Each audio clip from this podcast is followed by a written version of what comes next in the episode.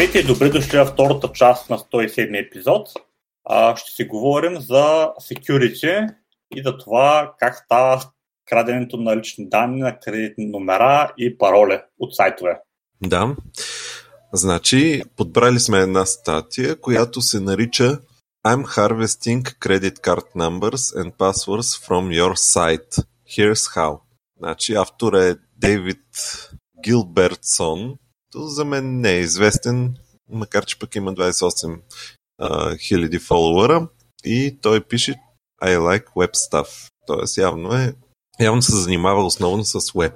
Така, значи в статията а, той разказва как според него има доста сериозен проблем с а, използването на third party а, пакеджи от а, NPM и е прекалено лесно код, който не знаете какво прави, да го вкарате в, дори във вашия сайт и да, да краде данни от ваше име на вашите потребители. А, това, което той дава като пример е, че той създава един пакетч, който има някаква супер безобидна цел на пръв поглед. Там да отцветява текстовете в конзолата, като искаш да си логваш нещо. И след което започва да се опитва да го вкарва като dependency в някакви други пакеджи, които са известни. Естествено, той не, не успява на, на всички места, където е пробвал, нали, пускал е pull реквести, но все пак на някои места успява и твърди, че един от пакеджите е доста, доста голям, където е успял и получава 120 000 downloads на месец.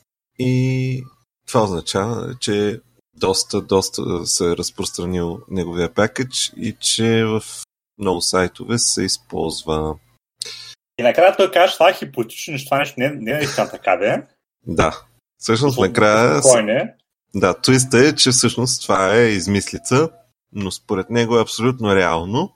А, измислицата му доста убедително звучи още в началото и честно казано аз така като се замислям, това ми се струва, че доста достоверно може да бъде.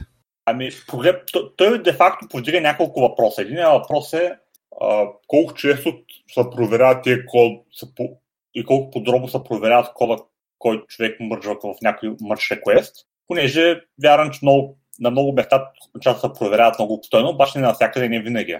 Някога се гледа основната лойка малко отгоре-отгоре и като виж, че работя и мържаме го, готово е. А пък, де факто има две, две, код, които не са напълно какво точно правят или не си ги погледам много добре и точно тези неща може да кажат много фатални.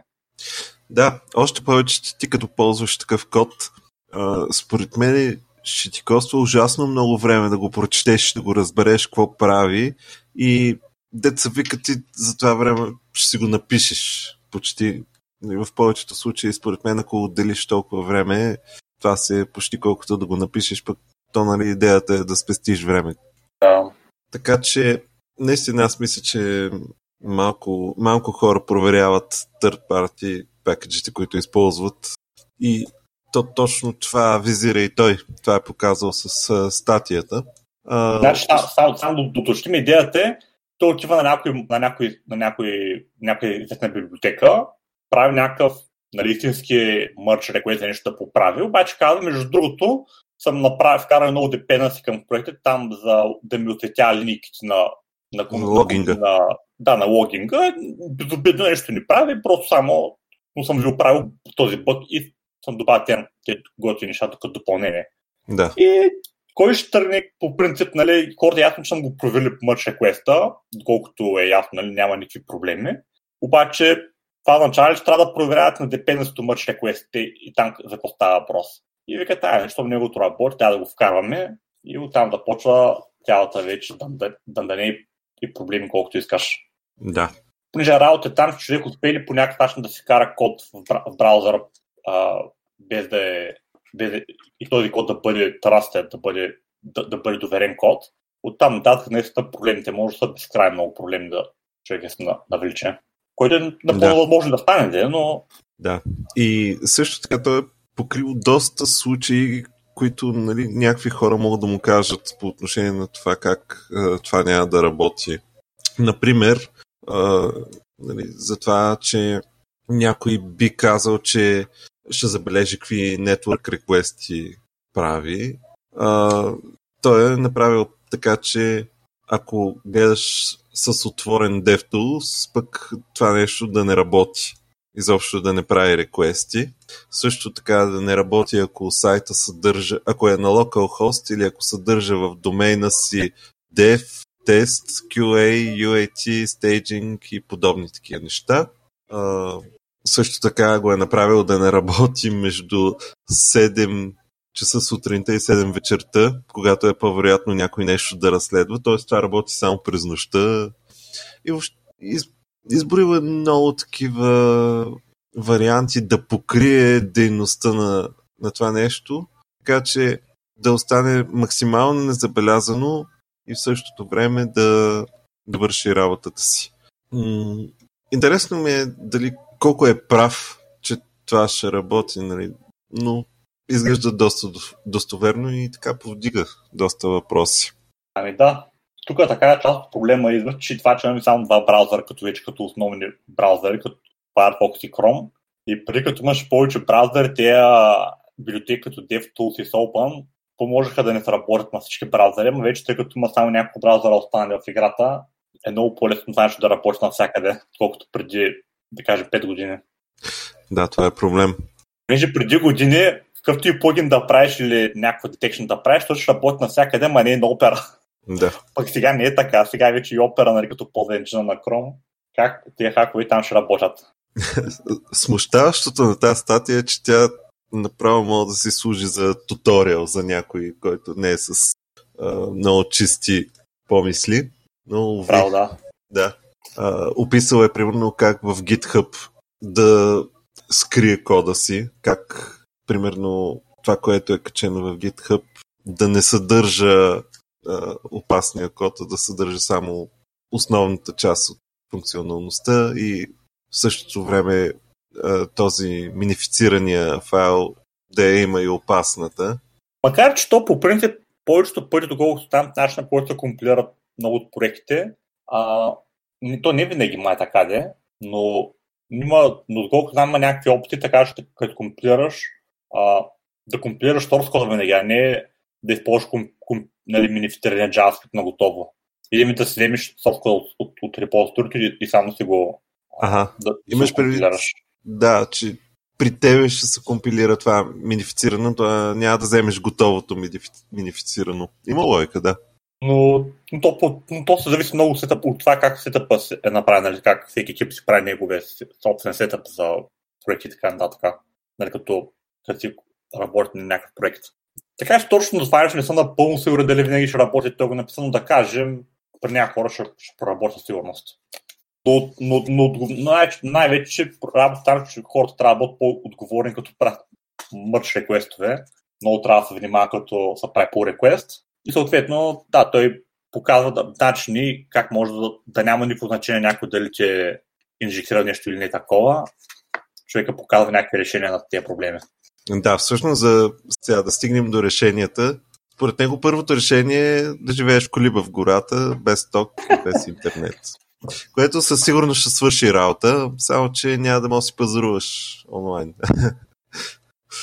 да, втората опция, нали, сериозната, е а, така, във втората част на статията, която надълго и на широко обяснява плюсовете и минусите на всеки апроч, но като цяло а, е, нещата ги е свел до следното.